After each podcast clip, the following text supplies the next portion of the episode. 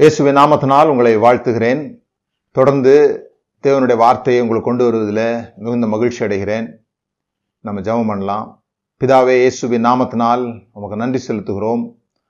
இந்த ரெண்டாயிரத்தி இருபத்தி ஒன்று முழுவதும் உங்களுடைய வார்த்தைகளை தியானிக்கும்படி அதனாலே நீர் எங்களுக்குள்ளே சிருஷ்டிக்கிறவைகளை நாங்கள் ஏற்றுக்கொள்ளும்படி நீர் எங்களுக்குள்ளே உண்டாக்கின புதிய காரியங்களுக்காக உமக்கு நன்றி செலுத்துகிறோம்.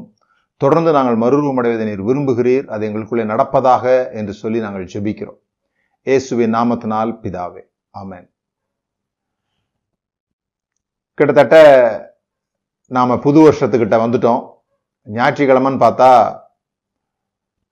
இனி ஒரு வாரம் இருக்குது. அந்த வாரமும் கிறிஸ்மஸ் வாரம் ரெண்டாயிரத்தி இருபத்தி ஒன்றில் அடுத்துக்கு அடுத்த ஞாயிற்றுக்கிழமை நியூ இயர் ஆரம்பிச்சிருது.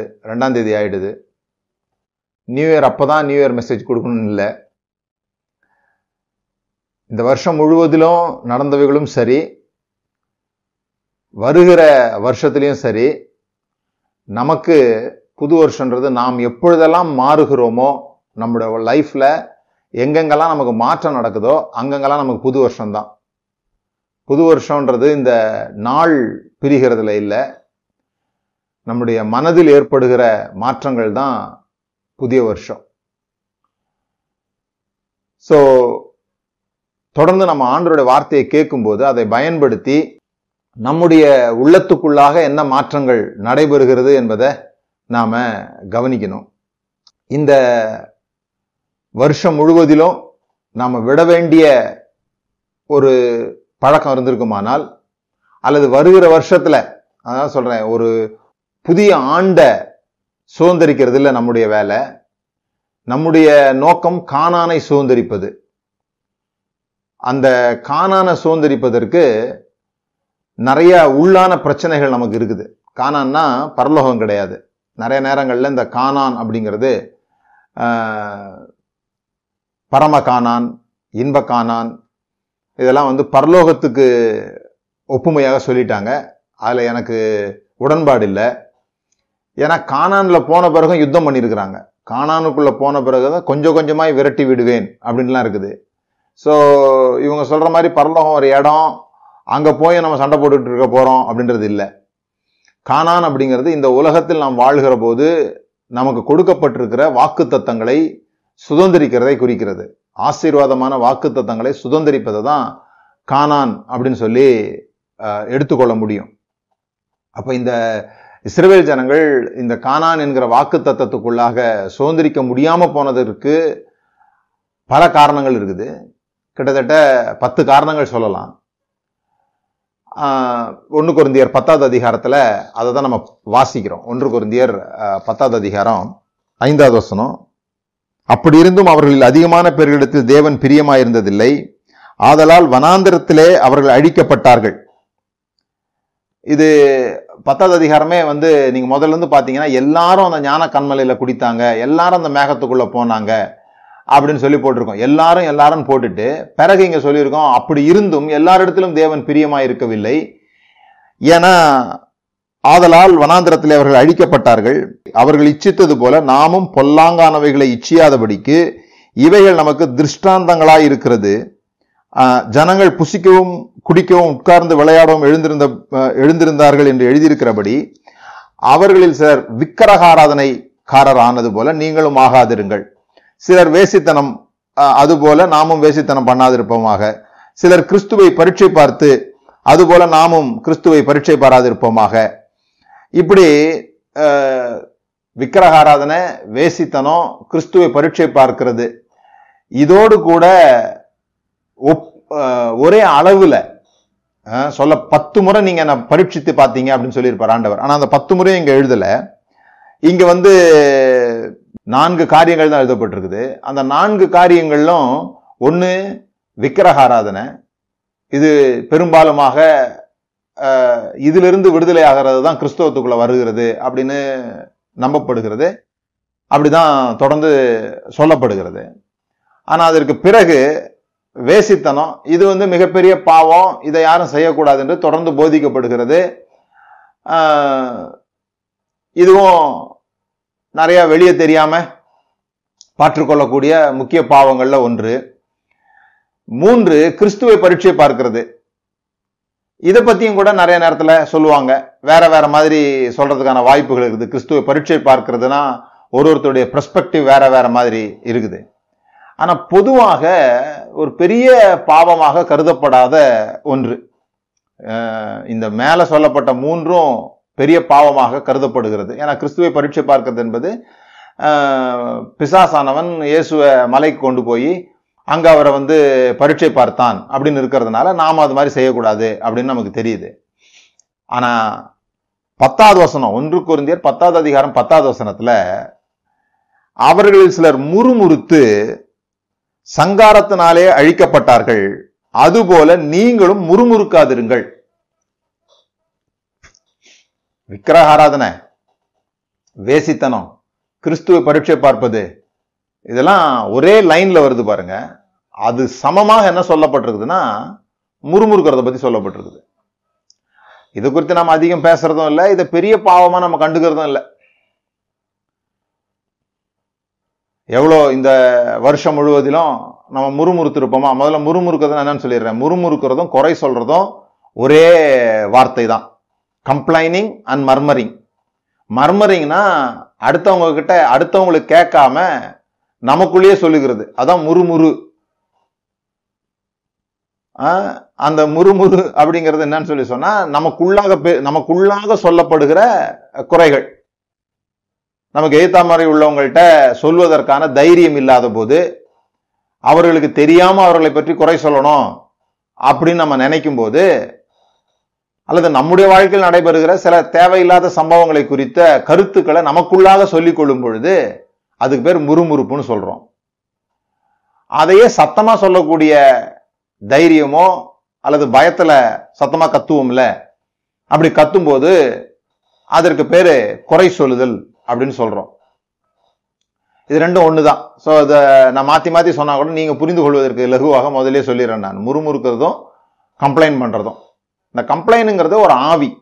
அது ஒரு ஸ்பிரிச்சுவல் ப்ராப்ளம் கம்ப்ளைண்ட் பண்ணுறது அப்படிங்கிறது ஏதோ மனிதர்களுக்கு இருக்கிற ஒரு பழக்கம் நினச்சிக்காதீங்க. அது ஒரு அது ஒரு ஸ்பிரிச்சுவல் ப்ராப்ளம் கம்ப்ளைனிங் அப்படிங்கிறது. ஆவிக்குரிய மனிதர்கள் அப்படின்னு சொல்லி சொன்னால் ஏதோ பைபிள் படிக்கிறவங்க ஜோம் பண்ணுறவங்க மட்டும் கிடையாது. இது இது வந்து ஒரு பழக்கம். பைபிள் படிக்கிறது ஜோம் பண்றதெல்லாம் ஒரு பழக்கம். இதை யார் வேண்டுமானாலும் செய்ய முடியும். எனக்கு தெரிந்த நிறையா கிறிஸ்துவை அறியாதவர்கள் நான் ஆண்டவரை இயேசுவை ஆண்டவராக ஏற்றுக்கொள்கிறேன் என்று வாய் திறந்து சொல்லாதவர்கள் இன்னும் கடவுள் மறுப்பாளர்கள் என்று கூட வேதத்தை வாசிக்கிற பழக்கம் இருக்கிறத நம்ம நமக்கும் தெரியும். நம்ம அதை கேள்விப்படவும் செய்கிறோம் அதனால் அவர்கள் ஆவிக்குரியவர்களா? அப்படின்னு சொல்லி சொன்னால் ஆவிக்குரியவர்கள் என்பதற்கு என்னன்னு சொல்லி சொன்னால் இதை படிக்கிறதுனால உண்டாகிற பலன் என்ன? அதனோட விளைவுகள் என்ன? எப்படி எடுத்துக்கிறோம் அப்படிங்கிறது தான் ஆவிக்குரியவர்களை காணப்படுகிறது. இதில் இந்த முறுமுறுப்பு என்பது ஆவிக்குரியவர்கள் இல்லை என்பதற்கான மிக முக்கியமான ஒரு அடையாளம் எல்லாற்றிலையும் குறை கண்டுபிடிக்கிறதும் முறுமுறுக்கிறதும். நாங்கள் வந்து தொடர்ந்து ஜோம் பண்ணுறோம் டெய்லி ஒரு மணி நேரம் முட்டி போட்டு எங்கள் முட்டியே வந்து காய்ப்பு பிடிச்சி போயிருக்குது. அப்படின்றது நல்ல விஷயமா கூட இருக்கட்டும். ஆனால் அந்த ஜெபம் பண்ணுற ஒரு மணி நேரத்தை தவிர சில பேர் ஜபத்திலேயே கம்ப்ளைனிங் தான். கம்ப்ளைண்ட் பண்ணுறது தான். அதாவது வேற யாருக்கிட்டையும் மனுஷங்கிட்ட கம்ப்ளைண்ட் பண்ண முடியல. தனியாக ஒரு ரூமில் போய் உட்காந்துக்கிட்டு பாயை விரித்து முட்டி போட்டு கையை உயர்த்தி சத்தம் போட்டு கம்ப்ளைண்ட் பண்ணிட்டு அதுக்கு பேர் ஜெபம் நினச்சிக்கிறாங்க. ஜெபத்தை கூட கம்ப்ளைனிங் ப்ரேயராகவே வச்சுக்க முடியும். சரி அதை விட்டுருங்க. அது ஏதோ எனக்கு நாங்கள் ஒரு சாதிச்சிட்டோம். ஆவிக்குரிய ரீதியாக நாங்கள் வந்து டெய்லி ஒரு மணி நேரம் நீங்கள் ஜோம் பண்ணிட்டோம்னு நினச்சா கூட மீதி இருபத்தி மூணு மணி நேரமும் குறை சொல்லிக்கிட்டோம் கெட்ட கெட்ட விஷயங்களையே பார்த்துக்கிட்டோம். கெட்ட விஷயங்களை பார்க்கறதுனா டிவி பார்க்கறது சினிமா பார்க்கறத சொல்லலை நான். ஒரு சம்பவம் நடக்கும்போது எல்லா சம்பவங்கள்லையும் எல்லா மனிதர்களிலையும் எல்லா கான்வர்சேஷன்லையும் எல்லா சாப்பாட்லையும் எல் நீங்கள் லைஃப்ல ஒவ்வொரு நேரமும் ஆக்சிஜனை இழுத்து கார்பன் டை ஆக்சைடை வெளியே விடுற மாதிரி. ஆ? நல்லதும் இருக்குது கெட்டதும் இருக்குது. அப்போ இதுல நீங்க எதை பார்க்க உங்கள் கண்களை பழக்குவிக்கிறீர்களோ அதை பொறுத்து தான் அதை தான் ஆவிக்குரியதுன்னு சொல்றோம். ஆவிக்குரியதுன்னா அப்படியே காதலி மூக்குலையும் புகை வர்றதில்லை. அப்படியே புஷ் புஷ் புஷ்னு நான் அதை தொட மாட்டேன் இதை தொட மாட்டேன் ஆ நாங்க அப்படியாக்கோம் நாங்கள் இதை இதை சாப்பிட மாட்டோம். அதெல்லாம் ஆவிக்குரிய காரியம் கிடையாது. ஆவிக்குரிய காரியங்கன்றது கண் கண்டக்டிங் யுவர் செல்ஃப் புரியுதுங்களா? அப்போ இந்த குறை சொல்லுதல் என்பது தேவனுக்கு விருப்பம் இல்லாத பிரியமில்லாத ஒரு காரியம் அப்படிங்கறத அழுத்துறதுக்கு தான் இவ்வளவு தூரம் சொல்லியிருக்கிறேன் இவர்கள் காணானை சுதந்திரிக்க முடியாமல் போனது அல்லது நம்முடைய வாழ்வில் நாம் வாக்குத்தத்தமான ஆசீர்வாதங்களை சுதந்திரிக்க முடியாமல் போவதற்கு காரணம். என் வாழ்க்கையில ஆசீர்வாதமே வரல அப்படின்றீங்களா? அதுக்கு மிக முக்கியமான ஒரு காரணம் உங்களுக்குள்ள இந்த கம்ப்ளைனிங் ஸ்பிரிட் இருக்குதா? குறை சொல்லுகிற முறுமுறுக்கிற ஆவி இருக்குதா என்பதை நீங்கள் கண்டுபிடிக்க வேண்டும். அந்த அந்த கம்ப்ளைனிங் ஸ்பிரிட்டுக்கு இருக்கிற ஆப்போசிட் என்னன்னு சொல்லி சொன்னா அதனுடைய மாற்று மருந்து இந்த விஷம் விஷம் குடிச்சிட்டா அதுக்கு விஷம் முறிவுன்னு கொடுப்பாங்கல்ல மாற்று மருந்துன்னு கொடுப்பாங்க. அதை குடிச்சா இது சரியாயிடுன்ட்டு அதுபோல இதுல இருந்து நீங்க தப்புவிக்கணும்னா அதுக்கு தான் ஸ்பிரிட் ஆஃப் கிராட்டிடியூட் நன்றி அறிதல் உடையவர்களாயிருங்கள் நன்றி அறிதல் உடையவர்களாயிருங்கள்ன்றதான் இதற்கான மாற்று மருந்து. ரெண்டையுமே பார்க்க போறோம் இந்த இந்த இந்த கம்ப்ளைனிங் ஸ்பிரிட்னா என்ன? அதுக்கான மாற்று மருந்துனா என்ன? அப்படிங்கிறத பார்க்க போறோம். அதுக்கு முன்னால இடையில இடையில வசனம் சொல்லாமல் முதல்ல உங்களுக்கு நான் வசனங்கள் சொல்லிடுறேன். பிலிப்பியர் இரண்டாவது அதிகாரம் பதினாறாவது வசனம். எல்லாவற்றையும் முறுமுறுப்பில்லாமலும் தர்க்கிப்பில்லாமலும் செய்யுங்கள். எல்லாவற்றையும் முறுமுறுப்பில்லாமலும் தர்க்கிப்பு இல்லாமலும் செய்யுங்கள். உங்களுக்குள்ளேயும் முறுமுறுத்துக்கிட்டு செய்யணுமே அப்படின்ட்டு இந்த முணுமுணு முணுமுணு முணுமுணுத்துக்கிட்டோ அல்லது எதுக்கு எடுத்தாலும் அதுக்கு நியாயம் பேசிக்கிட்டோ இதை ஏன் செய்யணும் எதுக்கு செய்யணும் அப்படின்னு தர்க்கித்து செய்யாதீங்க. அப்படின்னு சொல்லி பவுல் சொல்றார். பேதுரு இதே மாதிரி ஒரு வசனத்தை எழுதியிருக்கிறாரு. ஒன்று பேதுரு நாலு ஒன்பது. முறுமுறுப்பில்லாமல் ஒருவரை ஒருவர் உபசரியுங்கள். முறுமுறுப்பில்லாமல் ஒருவரை ஒருவர் உபசரியுங்கள். ஸோ இதெல்லாம் வந்து முறுமுறுக்க அவசியம் இல்லை அல்லது முறுமுறுப்பு என்பது தேவனுடைய ராஜ்யத்தில் பங்கு வகிக்க கூடாது என்பதற்காக இவர்கள் எழுதின வசனங்களை நான் உங்களுக்கு காண்பித்தேன்.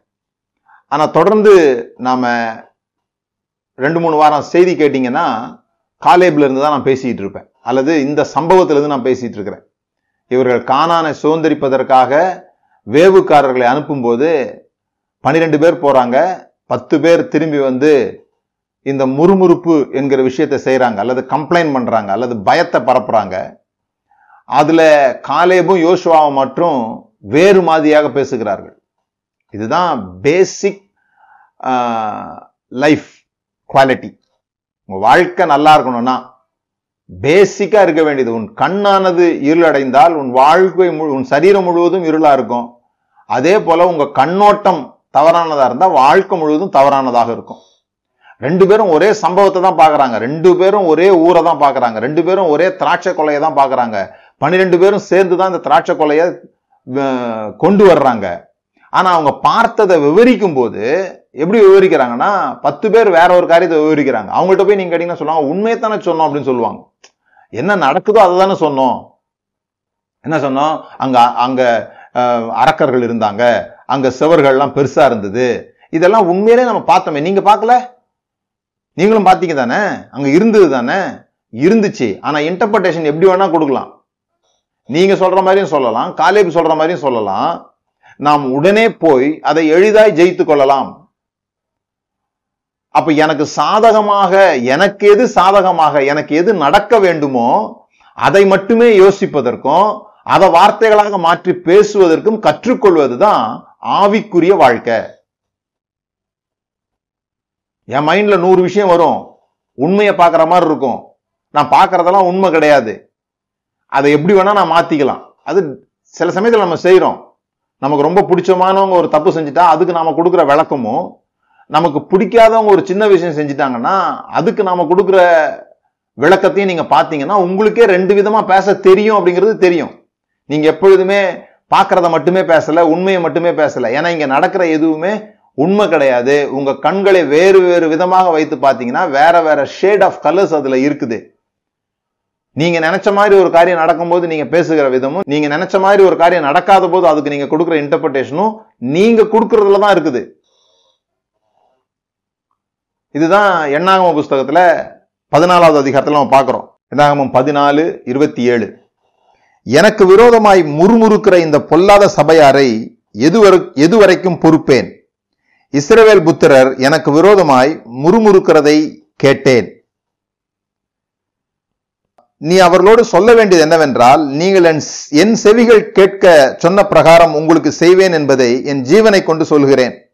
முறுமுறுக்கிறதுல இருக்கிற ப்ராப்ளம் என்னன்னா வெளியே யாருக்கும் தெரியல நினச்சி தான் நம்ம பேசுவோம். முறுமுறுத்துப்போம். நம்மளை குறித்த ஆமா பெரிய இது அப்படின்னு நம்மள முறுமுறுத்துப்போம். நமக்குள்ளேயே நம்ம பேசிக்கிறோம். நிறைய நேரத்தில் நம்ம சில காரியங்களை சொல்லும்போது நான் வேற யார்கிட்ட சொன்னேன் உங்ககிட்ட தானே சொன்னேன் அப்படின்னு சொல்லி நமக்கு ரொம்ப நெருக்கமானவங்கள்ட்ட சொல்லுவோம். ஆனால் பிரச்சனை என்னன்னு சொன்னால் நம்மகிட்ட நெருக்கமானவங்கள்ட்ட சொல்கிறது மட்டும் ப்ராப்ளம் இல்லை. நமக்குள்ளேயே நம்ம என்ன பேசிக்கிறோமோ அது பெரிய ப்ராப்ளம் அதான முறுமுறுப்பு. வெளியே கேட்காம சொல்கிறது தான் முறுமுறுப்பு.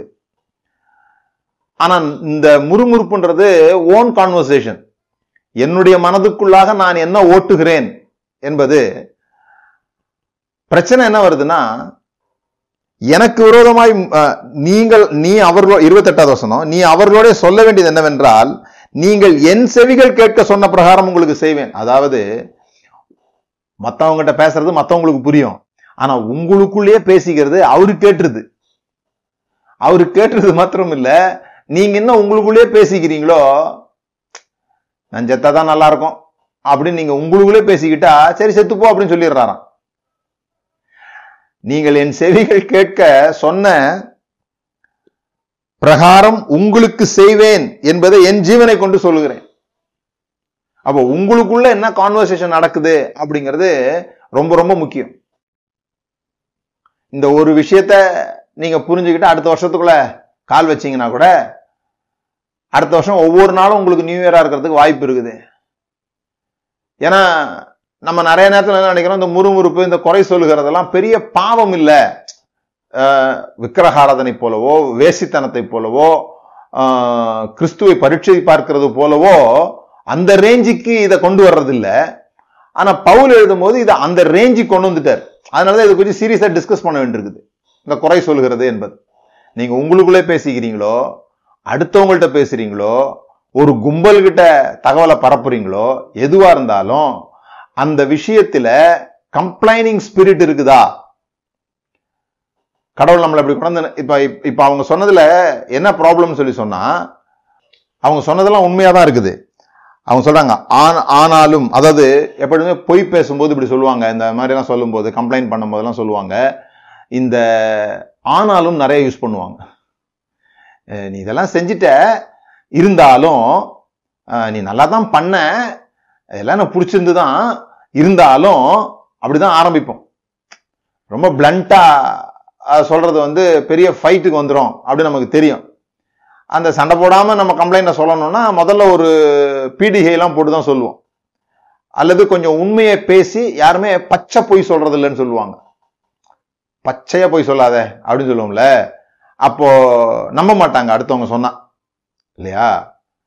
அடுத் பிளண்டா அது பொய் அப்படின்னா யாரும் நம்ப மாட்டாங்க. அதுவே கொஞ்சம் உண்மையும் கலந்து பேசும்போது தான் அந்த பொய் வந்து எடுபடும்.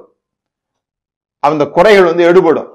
அவங்க சொல்றாங்க பாருங்க எண்ணாகமம் பதிமூணு இருபத்தி ஏழு அவர்கள் மோசையை நோக்கி நீர் எங்களை அனுப்பின தேசத்துக்கு நாங்கள் போய் வந்தோம். அது பாலும் தேனும் ஓடுகிற தேசம்தான். இது அதனுடைய கனி. மறுக்க முடியாத உண்மை. இப்ப இந்த உண்மையை சொல்லிட்டதுனால இவன் உண்மை பேசுறவனா முதல்ல தங்களை ரெஜிஸ்டர் பண்ணிட்டாங்க. அப்ப இனிமே இவங்க சொல்ல போறதெல்லாம் உண்மைன்னா மக்கள் மனதில் என்ன பண்ணும்? போகும். இந்த இந்த தந்திரங்களை தான் நம்ம புரிந்து கொள்ளணும்.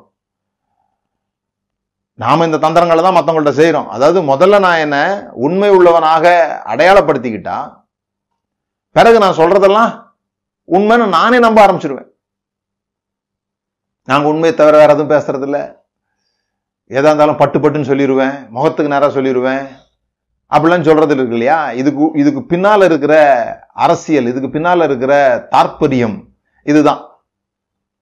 அது உண்மையான தேசம் தான் இது அதனுடைய கனி. இது மறுக்க முடியாதது. நாங்களும் ஒத்துக்கிறோம்.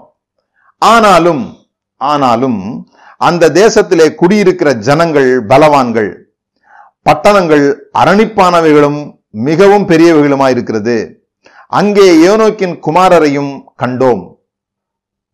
அமலேக்கியர் தென்புறமான தேசத்தில் குடியிருக்கிறார்கள். டீட்டெயிலா கொடுக்குறாங்க. நாங்க உண்மையைத்தான் பார்த்தோம் அப்படின்னு சொல்லி. ஆனா இதுக்கு பின்னால இருக்கிற ஸ்பிரிட் என்ன? கடவுள் நம்மளை நல்லா மாட்டி விட்டாரு. நல்ல இடம் தான் சொன்னாரு. ஆனா கையில கொண்டாந்து தரல. இதை போய் நாம் எப்படி ஜெயிச்சுக்க முடியும்? இப்ப நம்ம மாட்டிக்கிட்டோம். அப்படின்னு கடவுள் மேல ஒரு குறை சொல்லுகிற மக்கள் மத்தியில கடவுளை குறித்த ஒரு தவறான எண்ணத்தை ஏற்படுத்துகிற பேச்சு தான் இதுல பார்க்குறாங்க அதை தான் ஆண்டவர் சொல்றார். இவங்க எனக்கு விரோதமாக முறுமுறுத்தாங்க அப்படின்னு சொல்லிட்டு. அப்போ முப்பதாவது வசனம். அப்பொழுது காலை மோசை மோசைக்கு முன்பாக ஜனங்களை அமர்த்தி நாம் உடனே போய் அதை சுதந்திரித்துக் கொள்வோம். நாம் அதை எளிதாய் ஜெயித்து கொள்வோம் கொள்ளலாம் என்றான். அவனுடைய போய் வந்த மனிதரோ நாம் போய் அந்த ஜனங்களுடைய எதிர்க்க நம்மாலே கூடாது. அவர்கள் நம்மை பார்க்கிலும் பலவான்கள் என்றார்கள். அப்புறம் சொல்றாங்க துர்ச்செய்தியை பரம்ப செய்தார்கள் ஜனங்கள் எல்லாரும் அழுறாங்க. ரெண்- அதுதான் நீங்க பார்க்க வேண்டிய ஒரு விஷயம். இவங்க ஆனாலும்னு சொல்றாங்க இவங்க உடனேன்னு சொல்றாங்க. நம்ம உடனே போய் எளிதா சுதந்திரித்துக் கொள்ளலாம். ஏழாவது பதினாலாவது அதிகாரம் ஏழாவது வசனம். இஸ்ரவேல் புத்திரர் சமஸ்த சபையும் நோக்கி நாங்கள் போய் சுற்றி பார்த்து சோதித்த தேசம் மகா நல்ல தேசம். இவங்களும் அதே சொல்றாங்க பாருங்க மகா நல்ல தேசம். கர்த்தர் நம்ம மேல் பிரியமாயிருந்தால் அந்த தேசத்திலே நம்மை கொண்டு போய் பாலும் தேனும் ஓடுகிற அந்த தேசத்தை நமக்கு கொடுப்பார். கர்த்தருக்கு விரோதமாக மாத்திரம் கலகம் பண்ணாதிருங்கள். அந்த தேசத்தின் ஜனங்களுக்கு நீங்கள் பயப்பட வேண்டியதில்லை. அவர்கள் நமக்கு இரையாவார்கள். இங்க ஒரு இடத்துல கூட அவங்க ஆனாலே போட்டிருக்க மாட்டாங்க. ஸோ எக்ஸசைஸ் பண்ணணும்னு சொல்லி சொன்னா நீங்க பேசும்போது ஆனால் என்கிற வார்த்தையை பயன்படுத்தாம உங்கள் கான்வர்சேஷனை பேசுகிறதுக்கு பழகுங்க. ரொம்ப நல்லது. ஆனால் பட்டு இருந்தாலும் அப்படி பேசுறதுக்கு பதிலாக அந்த கன்ஜெக்ஷன் வந்து ஆனாலுக்கு பதிலாக பட்டுக்கு பதிலாக அண்டு சேர்க்கலாம். கூடவே மேலும் நீங்கள் இப்படிலாம் பண்ணிட்டீங்க. ஆனால் இப்படி பண்ணிருக்கலாம் அப்படி சொல்லாமல் நீங்கள் இப்படிலாம் பண்ணுறி பண்ணிட்டீங்க. மேலும் இதையும் செஞ்சிருக்கலாம் அப்படி சொல்லுங்க. அப்படி பேசி பழகுங்கன்னு சொல்கிறேன் இதுதான் ஆவிக்குரிய ட்ரைனிங் டெய்லி ஒரு அதிகாரம் வாசிக்கிறது இல்லை ஆவிக்குரிய ட்ரைனிங் மறுபடியும் சொல்கிறேன் இது ஆவிக்குரிய ட்ரைனிங் என் நாக்கை சரியாக பயன்படுத்த கற்றுக்கொள்கிறது. என் மூளையில் வருகிற எண்ணங்களை எனக்கு ஏற்றது போல கட்டுப்படுத்தி கொள்கிறது. இதெல்லாம் நீங்கள் யாக்கோபில் வாசிக்கலாம். நாக்கை பயன்படுத்துறது எப்படி ஒரு ஆவிக்குரிய மனுஷன் அப்படிங்கிறத நீங்கள் யாக்கோபில் வாசிக்கலாம். இந்த கம்ப்ளைனிங் ஏன் பண்ணக்கூடாதுன்னா இந்த கம்ப்ளைண்ட் பண்ணுகிற ஆள் இர்ரெஸ்பான்சிபிள் பர்சனாக இருப்பாங்க. எதற்கெடுத்தாலும் குறை சொல்லுகிறவர்கள் பொறுப்பு எடுக்காத ஆளா இருப்பாங்க. இந்த இந்த இந்த இந்த வாழ்க்கையில நடக்கிற எதுக்கும் நான் பொறுப்பு கிடையாது. நிறைய பேர் இப்படி சொல்றதை நம்ம பார்த்துருப்போம். நிறைய பேர் இல்லை நான் நீங்க எல்லாருமே இப்படி சொல்லுவோம். ஏன்னா அவங்க ரொம்ப கோவப்படுத்திட்டாங்க. இப்ப பொறுப்பு யாருது? அவங்களுது. அவங்க தான் திருந்தணும். இப்போ என்ன கோவப்படுத்தாம இருக்க வேண்டியது யாருன்னா அவங்க. என்னை அதை எப்படி நான் பொறுப்பா மாத்திக்கொள்கிறது நான் கோபப்பட்டுட்டேன். அவங்க இப்படி பேசுனாங்க. அந்த சமயத்துல எனக்கு ரொம்ப கோபம் வந்துருச்சு. நான் ரொம்ப கோவப்பட்டுட்டேன் நான் ரொம்ப எரிச்சல் ஆயிட்டேன் அப்படின்னா பொறுப்பை நான் எடுத்துக்கொள்ளுகிறேன் இப்போ நான் மாற்றிக்க முடியும் அடுத்த முறை.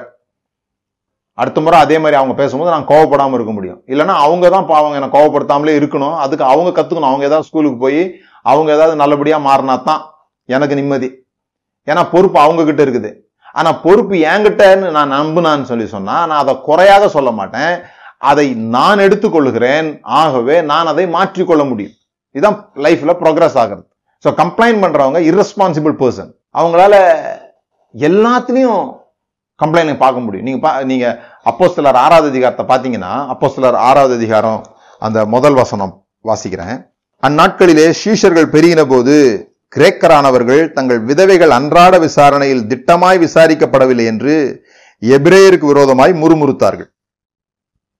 இங்க என்ன நடந்துட்டு இருக்குது? ஒரு மாபெரும் அற்புதங்கள் நடந்துட்டு இருக்குது மூவாயிரம் ஐயாயிரம்னு ஜனங்க சபைக்கு சேர்ந்துட்டு இருக்கிறாங்க இயேசு கிறிஸ்து மரித்து உயிர்த்தெழுந்து போனதை செய்தி வேகமாக பரவிக்கிட்டு இருக்குது என்ன நடக்கணும்னு இவங்க நினைச்சாங்களோ அது நடந்துகிட்டு இருக்குது இப்போ அதெல்லாம் இவங்க கண்ணுக்கு தெரியல. நடக்கிற நன்மைகள் இவ்வளோ பேர் வர்றாங்களே இவ்வளோ பேர் நல்லது நடந்துட்டு இருக்குதே இதெல்லாம் இவங்க கண்ணுக்கு தெரில கண்ணுக்கு தெரியுது சோறு கிடைக்கலன்றது. எங்க அதுவும் அவங்களுக்கு ஜோறு கிடைக்கலன்றது கூட இல்லை. எங்க ஆளுங்க ஒழுங்கா கவனிக்கப்படல அப்படின்னு கிரேக்கர்கள் சொல்றாங்க. புரியுதுங்களா? இதுதான் நம்ம வாழ்க்கையில நடக்குது. நம்மளால பிக் பிக்சரை பார்க்க முடியல. முழுமையாக ஒரு படத்தை பார்த்தோம்னா முழுசா என்ன நடந்துட்டு இருக்குதுன்னு பார்த்தோம்னா குடும்பத்திலேயோ நம்முடைய வாழ்க்கையிலேயோ வேலையிலேயோ எதுலையுமே நீங்க பிக் பிக்சரை பார்த்தீங்கன்னு சொல்லி சொன்னா நீங்க கம்ப்ளைண்டே பண்ண மாட்டீங்க. நாம் என்ன பண்ணுறோம் அந்த பிக் பிக்சர் ஒரு பக்கம் நடந்துட்டு இருக்குது ரொம்ப ரொம்ப நல்ல நல்லதெல்லாம் நடந்துட்டு இருக்குது நான் ஏற்கனவே சொல்லியிருக்கிறேன். யாக்கோபு வந்து கம்ப்ளைண்ட் பண்ணுறாரு எனக்கு எல்லாமே தப்பு தப்பாக தான் நடக்குது. என் வாழ்க்கையே மோசமாக போச்சு அப்படின்னு யாக்கோபு பேசிக்கிட்டு இருக்கிற அந்த வேலையில் அங்கே யோசேப்பு ராஜாவாக அமர்ந்து ஏராளமான பொருளை வந்து யாக்கோபுக்கு அனுப்பிச்சி விட்டுட்டு இருக்கிறார். அது நடந்துட்டு இருக்க அந்த சூழ்நிலையில இவர் இங்க மோசமா பேசிட்டு இருக்கிறார் ஏன்னா இவரால் முழு படத்தையும் பார்க்க முடியல. அப்படி பார்க்க முடியாததுனால தான் நாம் தேவனுக்கு நன்றி செலுத்துகிறோம் ஏன்னா நம்மளாலே வாழ்க்கையில் முழு படம் பார்க்க முடியாது. நம்ம தேவன் இல்லை. நாளைக்கு என்ன நடக்க போகுது நமக்கு தெரியாது. ஆனால் நமக்கு இது தெரிஞ்சதுன்னா போதும். முழு படத்தையும் வைத்திருக்கிற ஒருவர் இருக்கிறார். அதனால தான் தமிழ் அன்பு குருவர்களுக்கு அவர் சகலமும் நன்மைக்கு ஏதுவாகவே செய்கிறார் அப்படிங்கிறத நாம நம்பும் பொழுது ஓ இது பெரிய படத்துல இது ஒரு பி- சின்ன பிக்சர் தான். இன்னைக்கு நடக்கிறதுன்றது ஒரு புள்ளி தான் இதுக்காக நான் கவலைப்பட வேண்டிய அவசியம் இல்லை. இதுக்காக நான் முறுமுறுக்க வேண்டிய அவசியம் இல்லை. ஏன்னா என்னால் முழு படத்தை பார்க்க முடியல. முழு படம் நன்மையானதாக இருக்கிறது என்பதை நம்ம அறிந்து கொள்ளணும். பெரிய விஷயம் நடந்துட்டு இருக்குது. எழுப்புதல் நடந்துட்டு இருக்குது. இவங்க நினைச்ச மாதிரி ஆட்கள் ஏராளமான பேர் வந்து சபையில சேர்ந்துட்டு இருக்கிறாங்க. இதை கொண்டாடி இதை ஸ்தோத்தரித்து இதை மகிமைப்படுத்த வேண்டிய நேரத்துல எது அன்றைக்கு நடக்குதோ அந்த காரியத்தை கண்டுபிடிச்சு அது ஒன்றும் பொய் சொல்லலாம் அவங்க. இந்த யூதர்கள் வந்து எங்கள் காலை ஒழுங்காக கவனிக்கல அப்படின்றத அவங்க பொய் சொல்லலை. ஆனால் அவர்கள் முறுமுறுத்தார்கள். ஏன்னா எல்லா காரியத்திலையும் நம்மளால் முறுமுறுக்க முடியும். நீங்கள் ரோட்டில் நடந்து போகிறீங்க ரோடு சரியில்லை அல்லது வண்டியில் போகிறீங்க பம்பிங்காக ஓடுது ரோ ம- வண்டி ஓடிட்டு இருக்குது. என்ன சொல்லுவீங்க? கவர்மெண்ட்டை திட்டுவோம். ரோடை இப்படி இதை கான்ட்ராக்ட் வந்து ஊழல் பண்ணிட்டாங்க இதெல்லாம் சொல்லிட்டு போயிடுவோம். சரி திரும்பி வரும்போது அந்த இடத்துல ஒரு ரோட்டை சரி பண்ணுறதுக்காக குழி வெட்டி போடுறாங்க. ஒரு பக்கமாக கல்லை கொண்டு வந்து போட்டிருக்கிறாங்க. நீங்கள் வந்து மோசமாக வந்துட்டுருக்கீங்க. நீங்கள் நாளைக்கு இந்த ரோடு நல்லாக போகுதுன்னு பேசுவீங்களா? அல்லது பத்தியா கல்லை கொட்டிட்டு போயிட்டானுங்க? ரோடு போட்டாலும் பிரச்சனை போகிறவங்களாலும் பிரச்சனை. டிசம்பர் மாதம் ஜனவரி மாதம் வந்துருச்சுன்னா மழையும் குளிரும் பிரச்சனை. மார்ச் மாதமும் மே மாதமும் வந்துச்சுன்னா வெயில் பிரச்சனை. நமக்கு எல்லாமே பிரச்சனை. ஏதாவது குறைச்சு கண்டுபிடிக்கிறதுக்கு இல்லைன்னா சில பேரால் வாழவே முடியாது. வாழ் வாழ்ந்த மாதிரி இருக்காது. அவங்களுக்கு ஒரு நாள் ஃபுல்லாக எந்த குறையுமே பேசாமல் இருந்துட்டா அன்னைக்கு என்னமோ நாளே நல்லா இல்லாத மாதிரி ஆகிடும் அவங்களுக்கு ஏதாவது அப்படி அப்படி அதை பற்றி பேசினா தான் கொஞ்சம் ஏதாவது ஒரு கம்ப்ளைனிங் இருக்கணும். ஏதாவது ஒரு துக்கமான அல்லது மோசமான ஒரு நிகழ்வை அல்லது அடுத்தவர் வாழ்க்கையில் நடந்த நிகழ்வை ஏதோ ஒன்று பேசி ஆகணும் அப்படின்ற ஒரு ஆவியினால் நாம் நிரப்பப்பட்டிருக்கிறோம். அந்த ஆவியை வெளியே கொண்டு வர்றது தான் முக்கியமான வேலையாக இருக்கணும் நமக்கு.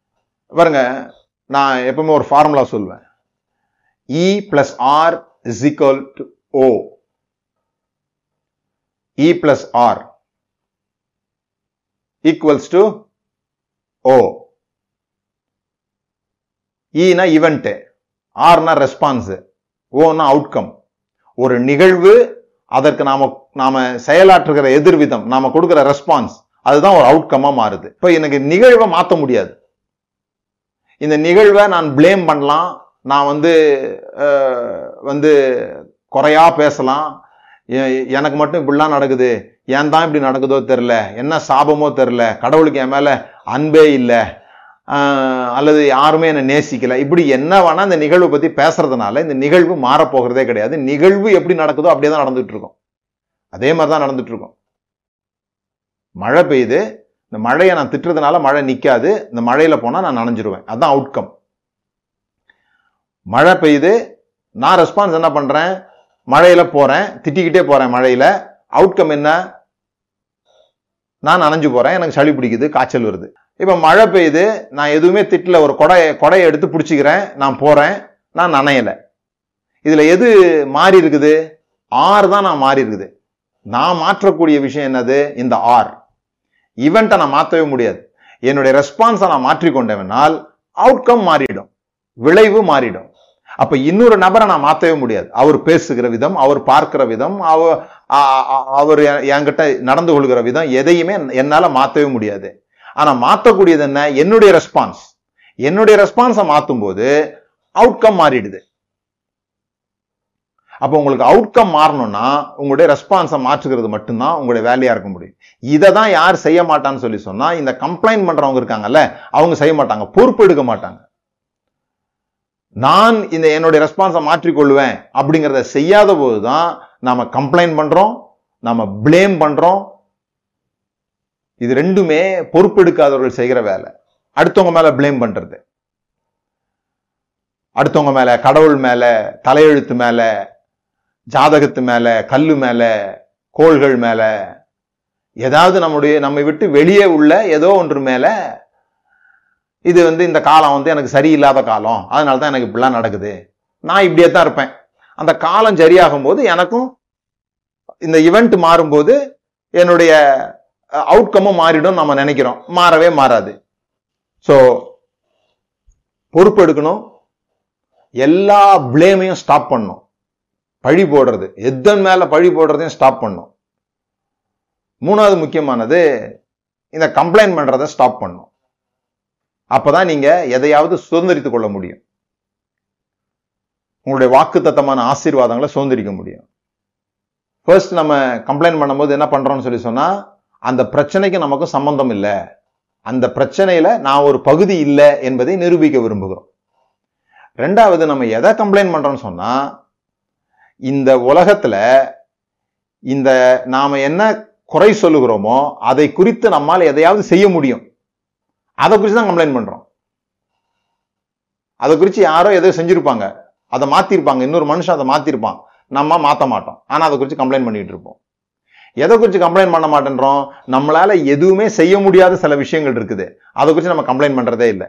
எக்ஸாம்பிள் பந்தை தூக்கி மேலே போடுறோம். கீழே வருது. கிராவிடேஷனல் ஃபோர்ஸ்னு ஒன்று இருக்கு. அதை குறித்து என்னைக்காவது நம்ம குறை சொல்லியிருக்கிறோமா? ஏன் தான் இந்த கடவுள் இந்த கிராவிடேஷனல் ஃபோர்ஸ்னு ஒன்று வச்சாரோ? நான் போடுற பந்தெல்லாம் கீழே வந்துடுது அப்படின்னு சொல்லியிருக்கிறோமா? அப்படி சொல்லலை. ஏன்னா நமக்கு நல்லா தெரியும். அப்படி சொல்றது நிமித்தமாக இது ஒன்றும் மாற போறதில்லை. அதனால நம்ம அதை குறித்து எந்த எந்த கவலையும் படுறதில்ல. இன்னும் சொல்ல போனால் அதை என்ஜாய் பண்ண ஆரம்பிச்சிடுறோம். பந்து மேலே போனால் கீழே வரும்னு நமக்கு தெரிஞ்சதுனால ஒரு பேட்டை வச்சோ ஒரு ஒரு ஷட்டில் வச்சோ ஏதோ அதை வந்து இல்லாத கைகளை வைத்தோ அதை மறுபடியும் மறுபடியும் மேலே தூக்கி போட்டு அதை ரெண்டு டீமாக பிரித்து வாலிபாலோ ஷட்டில் கார்க்கோ அதையே நமக்கு சாதகமாக மாற்றிக்கொண்டு நிறைய நன்மையான விஷயங்களை செஞ்சுக்கிறோம். ஆனால் எதை குறித்து கம்ப்ளைண்ட் பண்ணுறோன்னா என்ன அநியாயம் அப்படின்னு சொல்லி சொன்னால் இந்த விஷயத்தை நம்மால் மாற்ற முடியும். ஆனால் அதை மாற்றுவதற்கு எந்த பொறுப்பும் எந்த வேலையும் செய்யாமல் அதை குறித்து குறை சொல்லி கொண்டிருக்கிறோம். ரெண்டாவது இந்த கம்ப்ளைண்ட் பண்ணும்போதே இப்போ என்கிட்ட கொஞ்சம் தான் பணம் இருக்குது. அதை குறித்து நான் கம்ப்ளைண்ட் பண்றேன். அப்படின்னா என்ன அர்த்தம்? இன்னும் நிறைய பணத்தை சம்பாதிக்க முடியும். இன்னும் பணம் அங்கே இருக்குது. எனக்கும் ஆசை இருக்குது இன்னும் நிறைய பணம் வேணும்னு. ஆனால் நான் குறை சொல்கிறேன் ஏன் குறை சொல்றேன்? இன்னும் அதிகமான பணத்தை என் இடத்துல கொண்டு வருவதற்கு சில ரிஸ்க் எடுக்க வேண்டியிருக்கு. அந்த ரிஸ்கை நான் செய்ய விரும்பலை.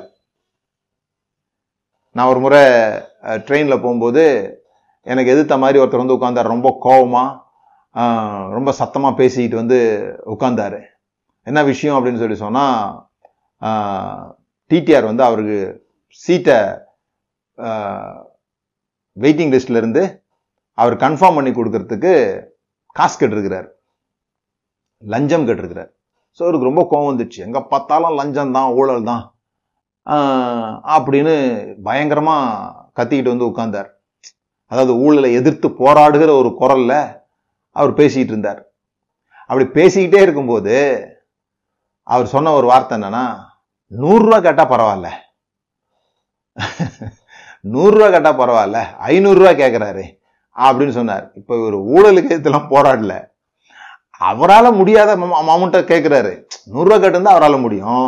ஐநூறுரூவா கேட்டால் அவரால் முடியல. அதனால அவர் என்ன சொல்றாரு? இதுதான் நம்ம எல்லாரும் செய்யற ஒரு விஷயம். ஏத்து போராடுறோம் முறுமுறுக்கிறோம். என்னத்துக்கு முறுமுறுக்கிறோம்? அது என்னால அந்த ரிஸ்க் என்னால எடுக்க முடியல. அந்த ரிஸ்க் என்னால எடுக்க முடிஞ்சதுன்னு சொல்லி சொன்னா நான் அதை அதை அப்பவுமே அந்த ஐநூறுரூவாயை கொடுத்துட்டு அமைதியா வந்து உட்காந்துருப்பேன் ஆனா அந்த ரிஸ்க் எடுக்க முடியாததுனால என்னமோ பெரிய நாட்டில் ஊழல்ங்கிறது தலைவிரித்து ஆடிக்கொண்டிருக்கிறது. அதுக்கு விரோதமான நான் போராடுற மாதிரி கம்ப்ளைண்ட் பண்ணி பேசிட்டு இருக்கிறேன். இதான் நம்முடைய நீங்க வந்து நின்று பார்க்கணும். நம்ம நம்முடைய வாழ்விலே நம்ம ஒவ்வொரு நாளும் பேசும்போதெல்லாம் நின்று அதே ரசிக்க பார்க்கணும். நான் சொன்னதை வச்சு பா பாருங்க.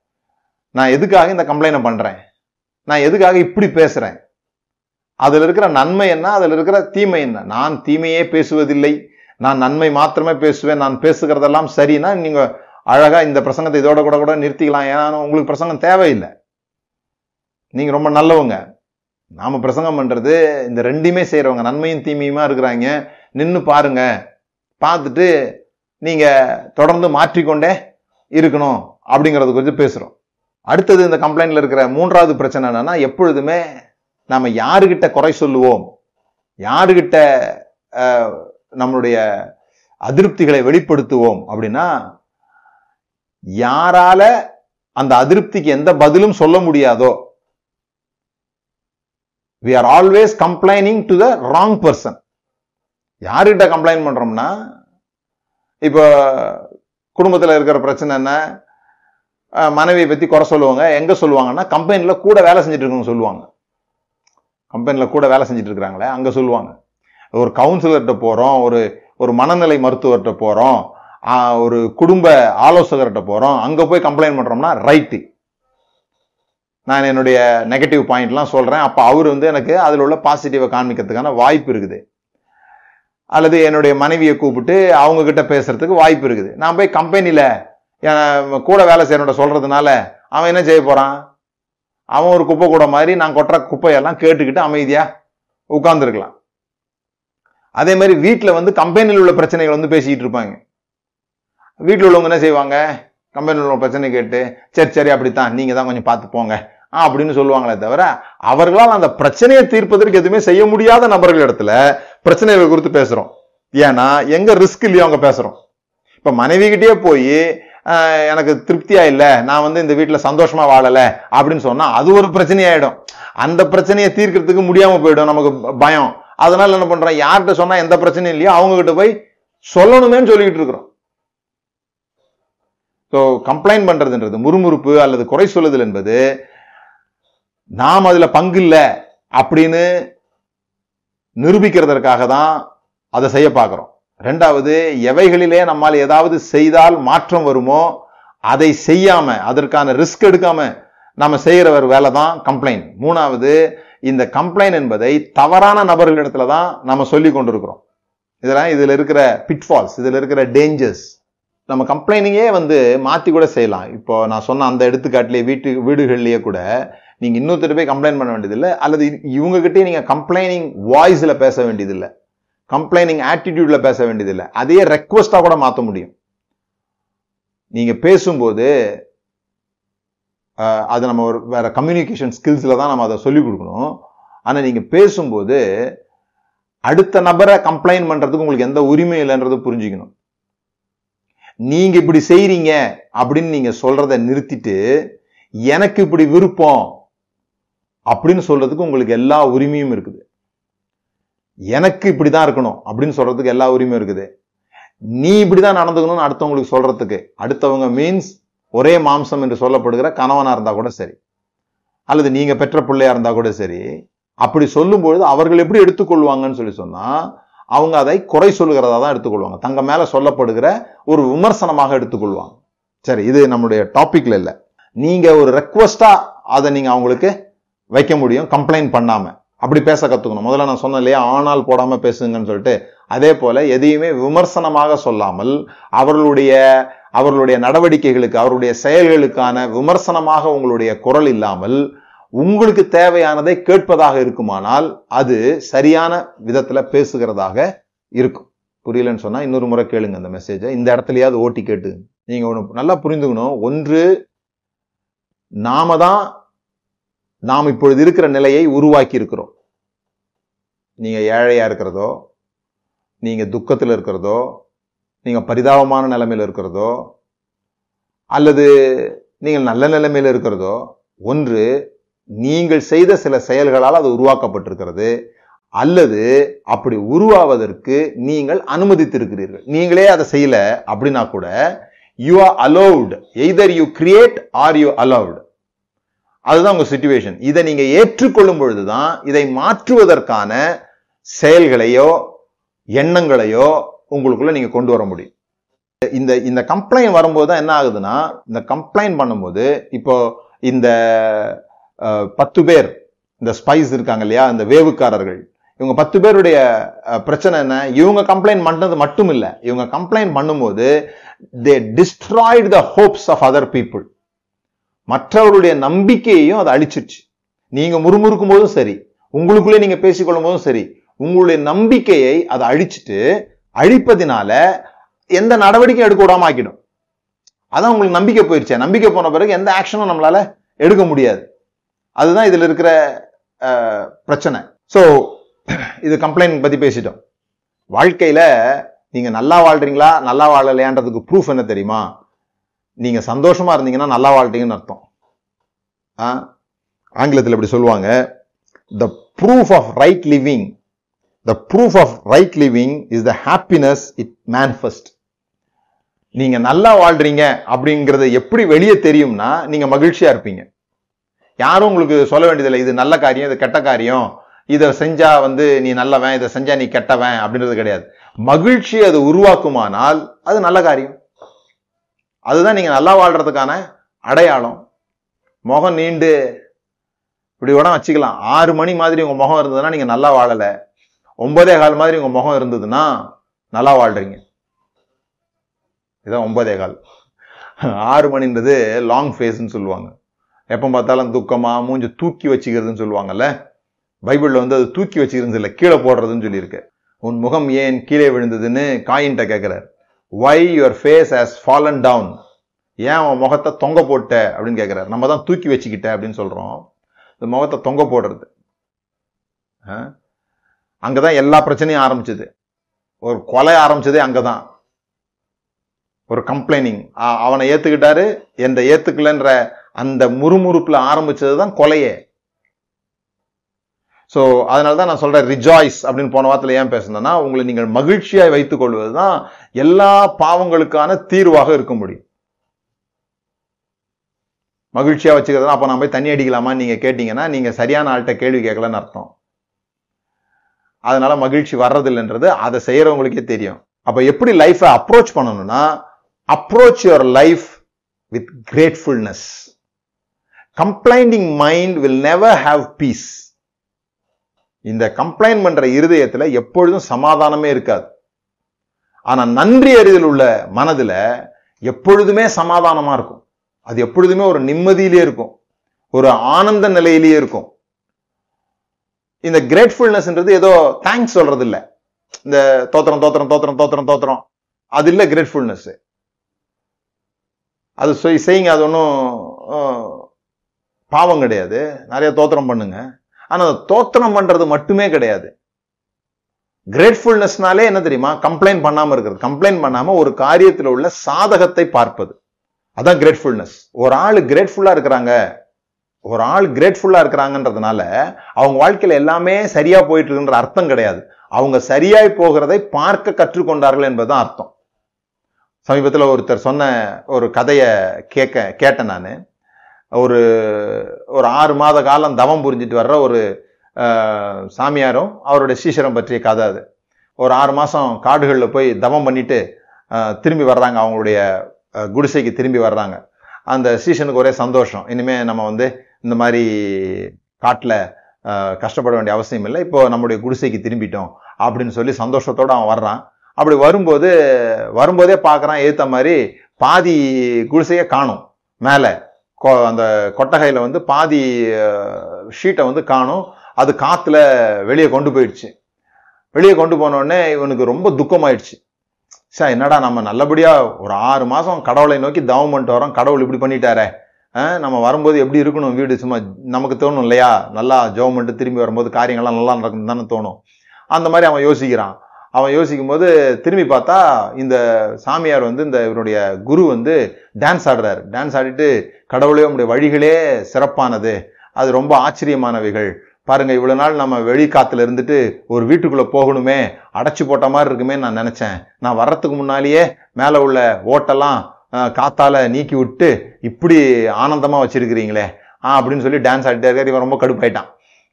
ரொம்ப கடுப்பாயி ஒரு பைத்தியம் ஆயிடுச்சு போல் இருக்கு அப்படின்னு சொல்லி வர்றான். நைட்டு தூங்குறாங்க. தூங்கும்போது பயங்கரமாக மழை பெய்யுது. பயங்கரமாக மழை பெய்யுது. மழை பெஞ்ச உடனே இவன் என்னடா இது? ஆறு மாதம் குளிர்லையும் காற்றுலையும் இருந்துட்டு நல்லபடியாக தூங்கலான்னு வந்தா இது இப்படி நடக்குதே அப்படின்னு எரிச்சலோட எழும்புறான். பார்த்தா மழையில் அவர் டான்ஸ் ஆடிட்டு இருக்கிறார். குரு டான்ஸ் ஆடிட்டு இருக்கிறார். டான்ஸ் ஆடிட்டு கடவுளே உடைய வழிகள் ஆச்சரியமான வழிகள் அப்படின்னு சொல்லிட்டு நம்முடைய வழியே தனி வழி.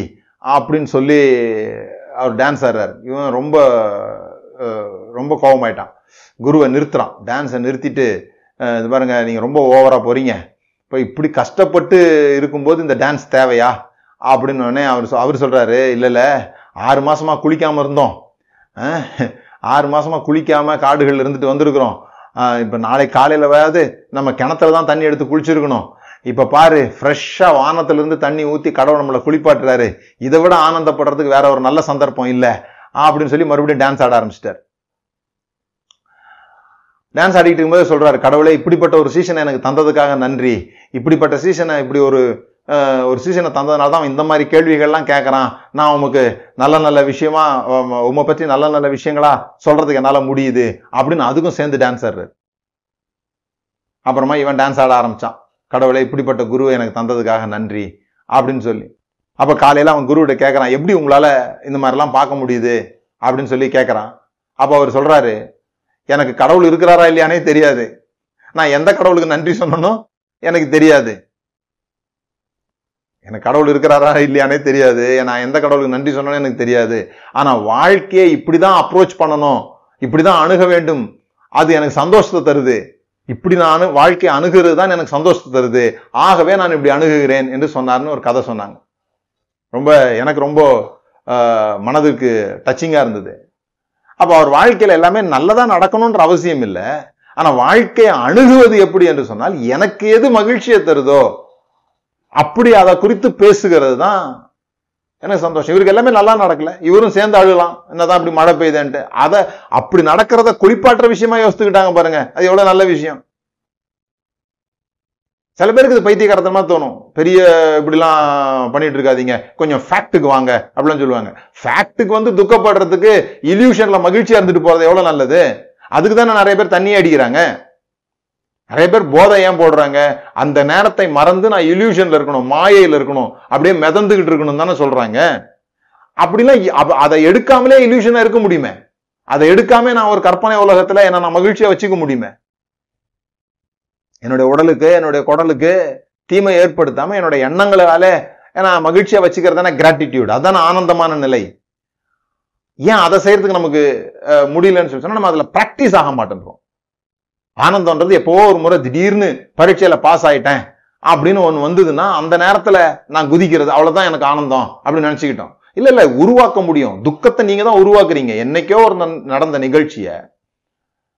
ரொம்ப அழகாக சொன்னார். ஒரு ஒரு ஜோக்கை திரும்ப திரும்ப சொல்கிறோம் ஒரு ஜோக்கை திரும்ப திரும்ப சொல்கிறோம் இப்போ கூட நிறைய பேர் இந்த ஆதித்யா டிவி இந்த மாதிரி ஜோக்கு போடுற காமெடிஸ் போடுற அந்த சேனல்ஸ் பார்த்தீங்கன்னா இப்போ சிரிப்பே வரமாட்டேங்குது நமக்கு. ஏன்னா போட்ட காமெடியாக தான் போடுறாங்க. அந்த காமெடி அடுத்தது என்ன அப்படின்னு நமக்கு தெரிஞ்சு போச்சு.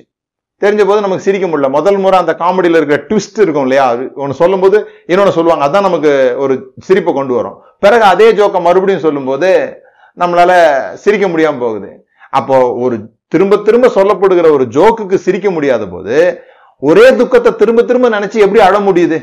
நடந்த துக்கம் ஒரு முறை தான் நடந்திருக்குது. அதை திரும்ப திரும்ப நினைச்சு நம்ம என்ன பண்ணிட்டு இருக்கிறோம்? அழுதுட்டு இருக்கிறோம்.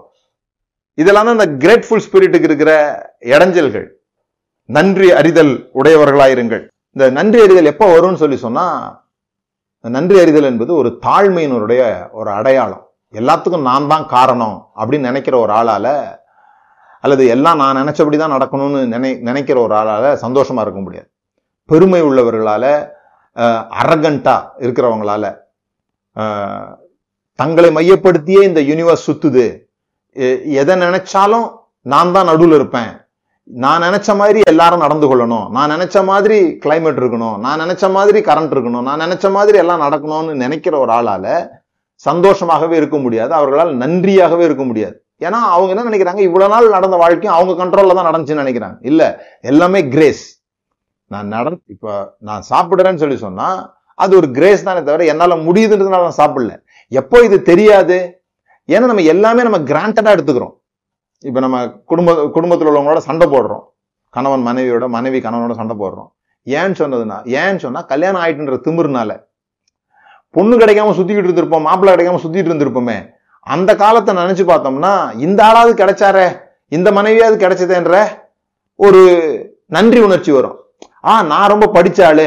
அங்கே கேட்டாக இங்கே கேட்டாக என்னை அங்கே கேட்டாக தஞ்சாவூரில் கேட்டாக நான் வந்து என் கிரகம் உங்ககிட்ட மாட்டிக்கிட்டேன் அப்படின்னு சொல்லி சொன்னால் அந்த அளவில் எப்படி சந்தோஷப்பட முடியும்? நான் என்னமோ ரொம்ப சிறப்பானவன். எனக்கு ஒரு மட்டமானது கிடைச்சிருச்சுன்னு தான் நினைக்க முடியும். அல்லது நான் எனக்கு ஒன்றும் கிடைக்காததை நினச்சி பார்க்கும்போது இது கிடைச்சதுன்றதுக்கு நன்றியாக தான் இருக்க முடியும். வாழ்க்கையில் எல்லாமே அப்படிதான். நான் எதற்கும் தகுதியானவனாக என்னை கருதி கொள்ளும் பொழுது எனக்கு கிடைச்சதுல உள்ள இன்பம் எனக்கு தெரியாது. நான் என்னமோ அதுக்கு உரிமை பெற்றவன் நினச்சிப்போம். இந்த பூமியிலே எனக்கு உரிமை உள்ளது. இந்த பூமியே எனக்கு சொந்தம். இந்த பூமியிலே எல்லாமே எனக்கு உரிமையா இருக்குதுன்னு ஒருத்தன் நினைக்கும் போது கிடைக்காததெல்லாம் கஷ்டமா தான் இருக்கும் அவனுக்கு. ஆனா பைபிள்ல சொல்லியிருக்குது கொருந்திய ஒன்று கொருந்தியர் புஸ்தகம் நான்காவது அதிகாரம் ஏழாவது வருஷம் நினைக்கிறேன். அதை சொல்லியிருக்குது நீ நீ பெற்றுக்கொள்ளாதது யாது? உனக்கு உண்டாயிருக்கிறவைகளில் நீ பெற்றுக்கொள்ளாதது யாது? நீ உனக்கு உண்டாயிருக்கிறவைகளில் நீ சம்பாதிக்காதது யாது கிடையாது? உனக்கு உண்டாயிருக்கிறவைகளில் நீ உனக்கு உரிமை உள்ளது எதுவும் கிடையாது. அப்படி போடல. நீ பெற்றுக்கொள்ளாதது யாது? நீ என்ன பெற்றுக்கொண்டு இருக்கிறியோ எல்லாமே இந்த இந்த- இந்த சுவாசம் விடுறோமே இதுக்கு என்னைக்குமே நம்ம நன்றி சொல்றதே கிடையாது. இந்த பிரீத் பண்றோம் இல்லையா? இதுக்கு என்னைக்காவது நம்ம நன்றி சொல்லியிருக்கிறோமா? கர்த்தாவே என்னை உயிரோட வைத்ததுக்காக நன்றின்னு சொல்லியிருக்கிறோம். குறிப்பா இந்த சுவாசம் என் மூச்சு விழு இழுக்கிறேன் மூச்சை விடுறேன். மூச்சு விட முடியுது பாருங்க அது ரொம்ப முக்கியமான விஷயம். இழுக்கிறது எல்லாரும் இழுத்துக்கிறாங்க. விடுறது தான் கஷ்டப்படுறாங்க. கொஞ்சம் மாத்தி இருக்குதோ? எல்லாராலும் இழுக்க முடியும்.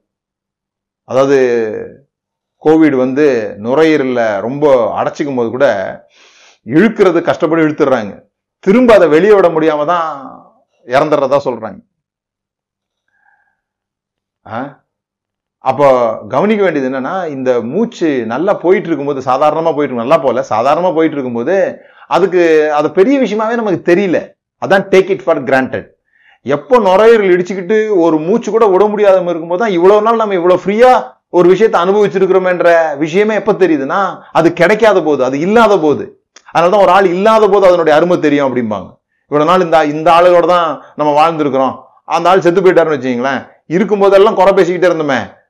அதுக்கெல்லாம் வேல்யூவே இல்லாம போயிடும். அட இவ்வளவு குறையோட கூடவாது அந்த மனுஷன் இருந்தா நல்லா இருந்திருக்குமே அப்படின்றது எப்ப தெரியுது? இல்லாம போன பிறகு தெரியுது. இதான் டேக் இட் ஃபார் கிராண்டட் இருக்கும்போது அதனுடைய அருமை தெரியாமல் இருக்கிறவர்களால் அவங்க அரகண்டானவங்க அவங்க என்னமோ அதுக்கு உரிமைப்பட்டவங்க நினைச்சுப்பாங்க. எனக்கு இதுவே ரொம்ப அற்பம் தான் நாங்கெல்லாம் எப்படி வாழ்ந்தோம்? இப்ப இப்படி வாழ்ந்துகிட்டு இருக்கிறோம். அப்படி பேசிட்டு இருப்பாங்க. எல்லாமே தயவு. அதற்கு நன்றி சொல்லும்பொழுது அது பெருகுகிறது. அது அப்ரிஷியேட் ஆகுது. குடும்பத்துல நான் சந்தோஷம் இல்லாமல் போவதற்கான மிக முக்கியமான காரியம் கம்ப்ளைனிங் ஸ்பிரிட் முறுமுறுப்பு. எல்லாத்துலேயும் ஒரு கம்ப்ளைண்ட் எதுலேயுமே திருப்தி இல்லாமல் இருக்கிறது. எதுலேயுமே இல்லை மெஜாரிட்டியான சமயங்களில். கிரேட்ஃபுல்னஸாக இல்லாமல் இருக்கிறது. எல்லாத்துலேயும் குறைகளை பார்ப்பது. இதிலிருந்து நீங்கள் விடுதலை அடைய வேண்டும் என்பதனால தான் நான் பேஷனட்டோட பேசிட்டு இருக்கிறேன். அடுத்த வருடத்துக்குள்ள கால் வைக்கும் போதாவது நாம என்னவா போகணும்னு சொல்லி சொன்னா இந்த டிசம்பர் மாதம் மட்டும் நன்றி சொல்லுகிற கூட்டத்துல இருந்து நம்ம வெளியே வெளியே வந்துட்டோம்.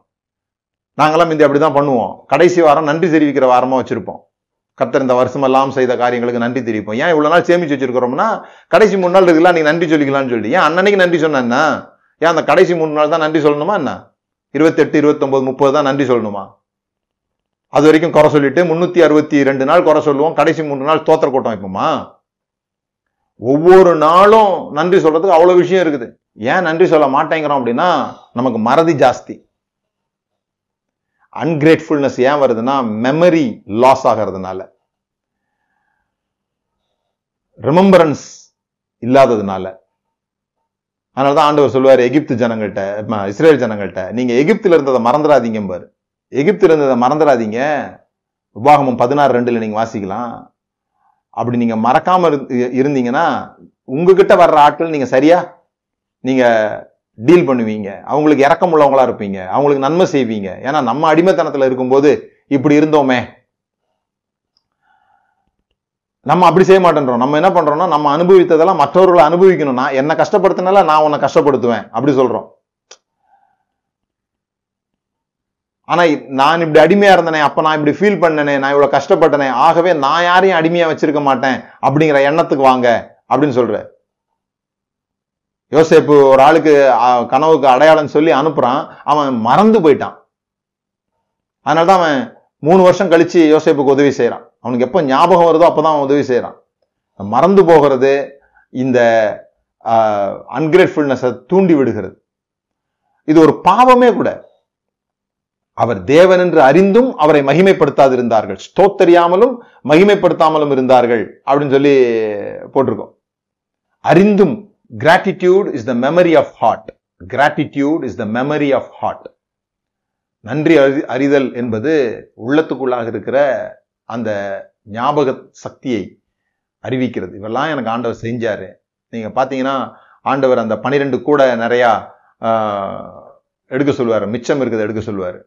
அந்த மிச்சம் இருக்கிறது வந்து நான்லாம் ரொம்ப நாள் என்ன நினச்சிருந்தேன்னா மறுபடியும் எப்பாவது இதுனா சாப்பிட்றதுக்கு எடுத்து வைக்க சொல்கிறார் போல் இருக்கு இதே ஏன் இவரால் அஞ்சு ரெண்டு மீன் அப்படி பிக்க முடியுதுன்னு சொல்லி சொன்னால் எப்போ வேணால் அப்படி பிச்சிக்க வேண்டியது தானே ஏன் வந்து பா- அப்புறம் இங்கிலீஷ் பைபிளில் வாசித்து பார்த்தா அது வந்து சதை கூட இல்லை.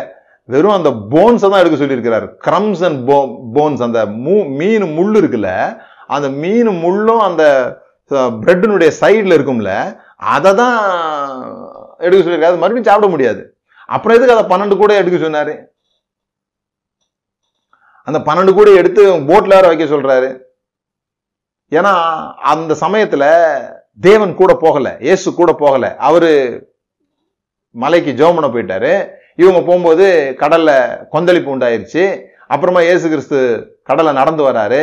நடந்து வந்த பிறகு அவரு இந்த கூடையை பத்தி கேட்குறாரு என்னடா இந்த கூடையை பத்தி கேட்குறாரு அப்படின்னா அவர் இந்த கூடையை வச்சதே எதுக்காகன்னு சொல்லி சொன்னா நான் கூட இல்லை. இப்போ நான் மலைக்கு ஜெபம் பண்ண போகிறேன் ஆனால் உங்களுக்கு ஞாபகம் வரணும். இந்த அற்புதம் செஞ்சவரால அஞ்சு அப்பத்தை ரெண்டு மீனை ரெண்டு மீனை ஐயாயிரம் பேர் கொடுத்தவரால இந்த அலைகளை அடக்க முடியாதா? இந்த அலைகளை கடக்க சொன்னது அவர் தானே கடந்துட முடியாதா? அப்படின்னு ஒரு அற்புதத்தை பார்த்த நீங்க அந்த அற்புதத்தை ஞாபகம் வச்சிருந்தீங்கன்னா உங்க பிரச்சனைகளை பார்க்க மாட்டீங்க. அந்த அற்புதத்துக்கு நன்றி செலுத்தினீங்க அந்த பிரச்சனையிலேருந்து வெளியே வந்துட முடியும். அப்போ இன்னைக்கு ஒரு பிரச்சனை நீங்கள் போயிட்டு இருக்கிறீங்கன்னா அது உங்கள் மண்டைக்குள்ளே ஓடிட்டு இருக்க வேண்டிய அவசியம் இல்லை. இவ்வளவு நாள் எத்தனை பிரச்சனைகள் இருந்து உங்களை மீட்டாரோ உங்களை எத்தனை பிரச்சனைகள்லேருந்து கத்தர் விடுவிச்சாரோ அதெல்லாம் நினச்சி பார்த்தீங்கன்னா கிராட்டிடியூடுக்கு வந்துடுவீங்க கிராட்டிடியூட்னு தோத்திரம் தோத்திரம் இல்லைங்க. ஆச்சரியத்தில் வியந்து நிற்பது.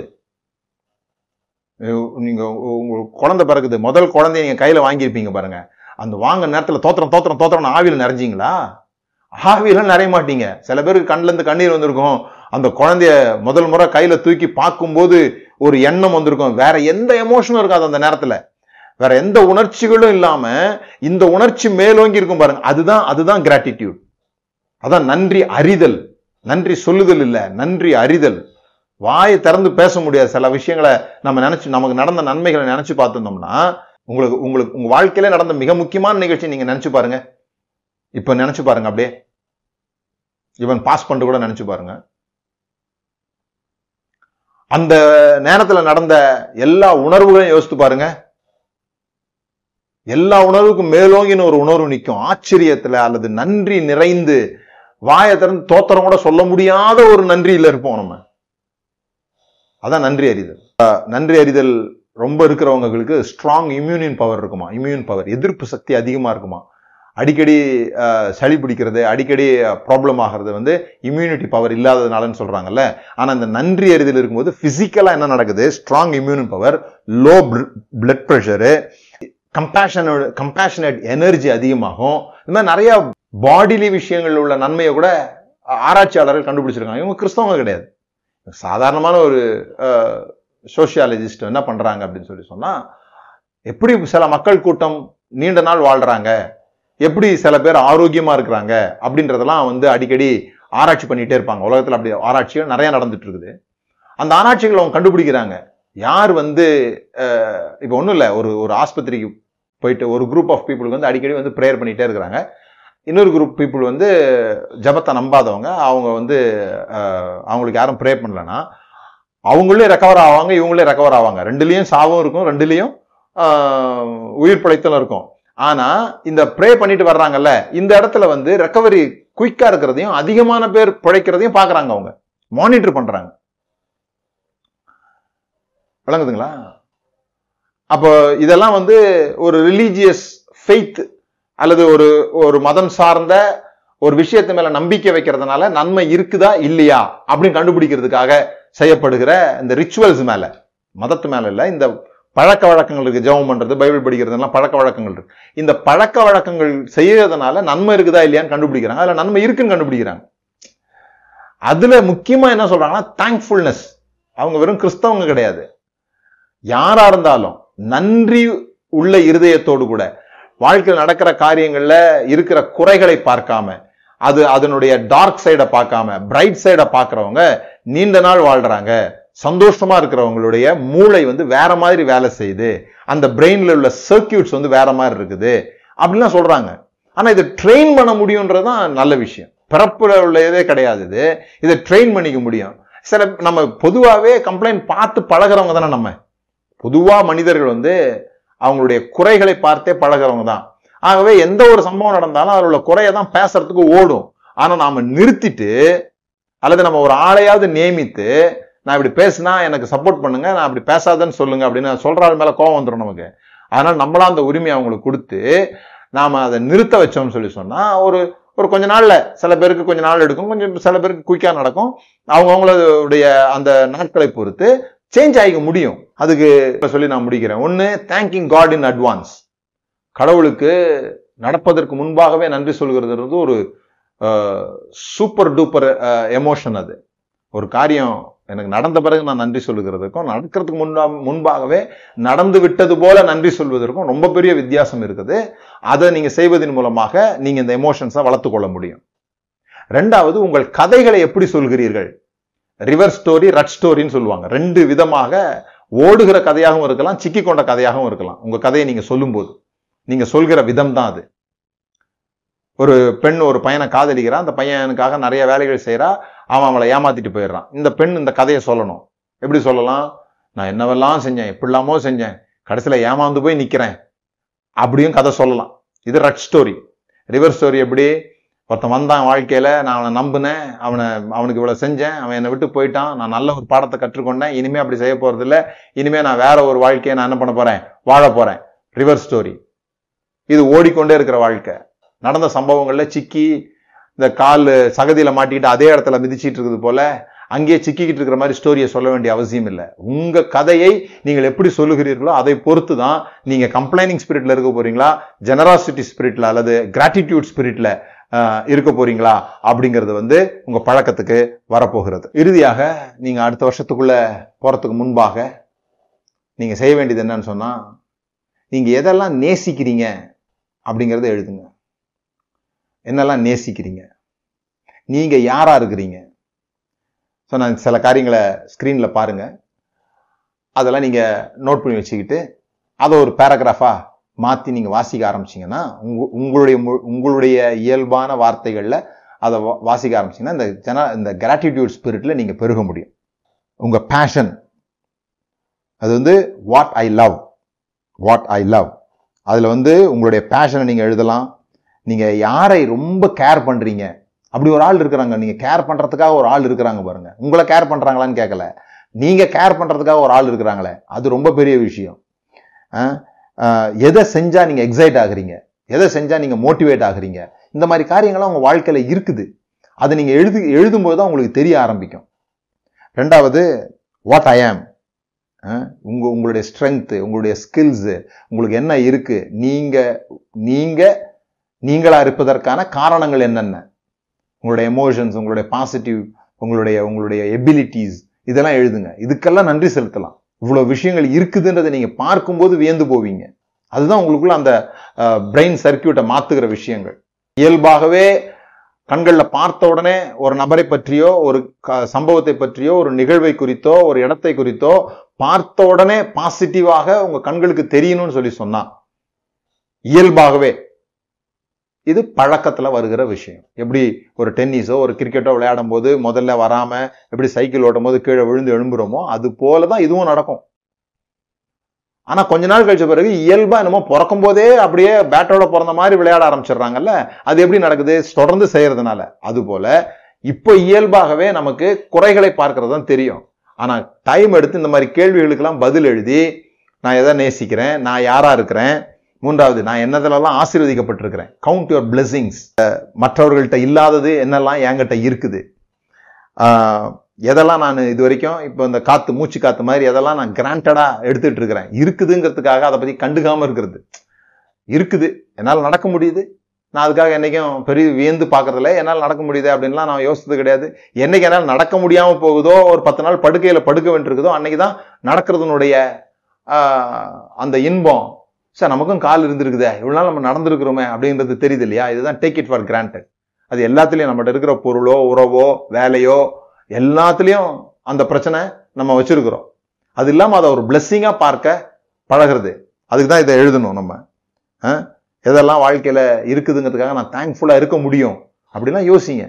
இந்த நாட்கள் அதுக்கு நீங்கள் செலவு பண்ணுங்கள் எதெல்லாம் நீங்கள் மதிக்கிறீங்க எதெல்லாம் நீங்கள் வேல்யூ பண்ணுறீங்க எதெல்லாம் நீங்கள் நேசிக்கிறீங்க? என்னவா நீங்கள் இருக்கிறீங்க? எதனால் நீங்கள் ஆசீர்வாதமாக நினைக்கிறீங்க? எதெல்லாம் நீங்கள் மதிக்கிறீங்க? எந்த பிரின்சிபல்ஸுக்காக நீங்கள் வாழ்கிறீங்க இந்த வாழ்க்கையை அற்புதமாக மாத்துறதுக்கு நீங்கள் என்ன செய்ய முடியும்னு நினைக்கிறீங்க? இதெல்லாம் நீங்கள் பார்க்கும்போது உங்களுக்குள்ளாக இந்த நன்றி சுரக்க ஆரம்பிச்சிருச்சுன்னா அது- அதுதான் சரியான வார்த்தை. அந்த ஒரு ஊற்று மாதிரி உங்களுக்குள்ளே தோண்டிக்கிட்டே இருக்கும்போது திடீர்னு தண்ணி சுரக்க ஆரம்பிச்சுன்னா அதுக்கப்புறம் நீங்கள் தோண்ட வேண்டியதில்லை. அது சுரந்துக்கிட்டே இருக்கும் அது நிற்கவே நிற்காது அதுபோல் இந்த ட்ரையாக இருக்கிற உங்களுடைய லைஃபை நீங்கள் தோண்டி பார்த்தீங்கன்னா நிறைய நன்மையான விஷயங்கள் இருக்கிறத பார்த்துக்கிட்டே வரும்போது திடீர்னு பீறிட்டு ஒரு விஷயம் நடக்க ஆரம்பிச்சிடும். அதுக்கப்புறமா நீங்கள் கம்ப்ளைண்டே பண்ண மாட்டீங்க. அதுக்கப்புறம் உங்களுடைய காணானை சுதந்திரிப்பது லகுவான காரியமாக மாறிடும். இந்த செய்தி உங்களுக்கு ஆசீர்வாதமாக இருக்கும்னு நான் நம்புறேன். ஆனால் இதை ஒர்க் பண்ணாதான் இதோ இதுவும் ஒரு ஞாயிற்றுக்கிழமை செய்தியாகவே நீங்கள் கேட்டுட்டு செய்தியை கேட்டு போகிறதுனால ஐம்பத்தி மூணு வாரம் செய்தி கேட்குறோம் அதனால் என்ன நன்மை நடந்ததுன்னு கூட நம்ம யோசிக்கிறது இல்லை ஆனால் இப்படி கேட்டு அதை ஒரு பேப்பர் பேனை எடுத்து வச்சு செய்தியை எழுதாதீங்க. செய்தியை பாயிண்ட் பாயிண்ட் பாயிண்ட்டாக டாப்பிக்காக பாயிண்ட் எழுதாதீங்க. அதுலேருந்து என்ன ஒர்க் பண்ணணுமோ அதை எழுதுங்க. அதுதான் உங்களுக்கு பிரயோஜனத்தை தரும். நம்ம ஜோம் பண்ணுவோம். பிதாவே இயேசுவி நாமத்தினால் இந்த நாளுக்காக நன்றி இந்த வார்த்தைகளுக்காக நன்றி. எங்களுடைய இருதயத்தில் இருக்கிற அந்த வெற்றிடங்கள் நிரம்பி ஆனந்தத்தினால் நிறையும்படி எங்களுக்குள்ளாக இருக்கிற அந்த கம்ப்ளைனிங் ஸ்பிரிட் எங்களை விட்டு விலகி கிராட்டிடியூடாக எதெல்லாம் எங்களுக்கு இருக்குதோ அதுக்கெல்லாம் நன்றி செலுத்தும்படியாக அப்படி எங்கள் கண்கள் பழக்க வைக்கப்படும்படியாக எங்கள் மூளையில் உள்ள அந்த சர்க்கியூட்ஸ் அதை நோக்கி திரும்பும்படியாக எங்களுடைய மனம் அப்படி பக்குவப்படுத்தப்படும்படியாக நாங்கள் ஜெபிக்கிறோம். பர்சுத்தாவியானவர் அதை எங்களுக்கு உதவி செய்து எங்களை ஆவிக்குரியவர்களாக மாற்றும் என்று சொல்லி ஜெபிக்கிறோம். இயேசுவின் நாமத்தினால் பிதாவே. ஆமன்.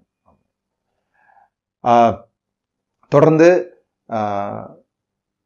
எங்களுடைய செய்திகள் உங்களுக்கு ஆசீர்வாதமாக இருக்கும் அப்படின்னு நான் நம்புகிறேன் விசுவாசிக்கிறேன்.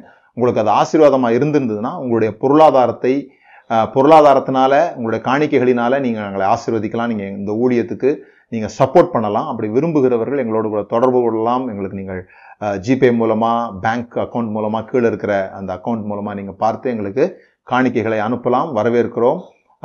நாங்கள் உங்களுக்கு ஆசீர்வாதமாக இருப்பது போல நீங்களும் எங்களுக்கு ஆசீர்வாதமாக இருக்கும்படி உங்களை அன்பாய் கேட்டுக்கொள்கிறோம்.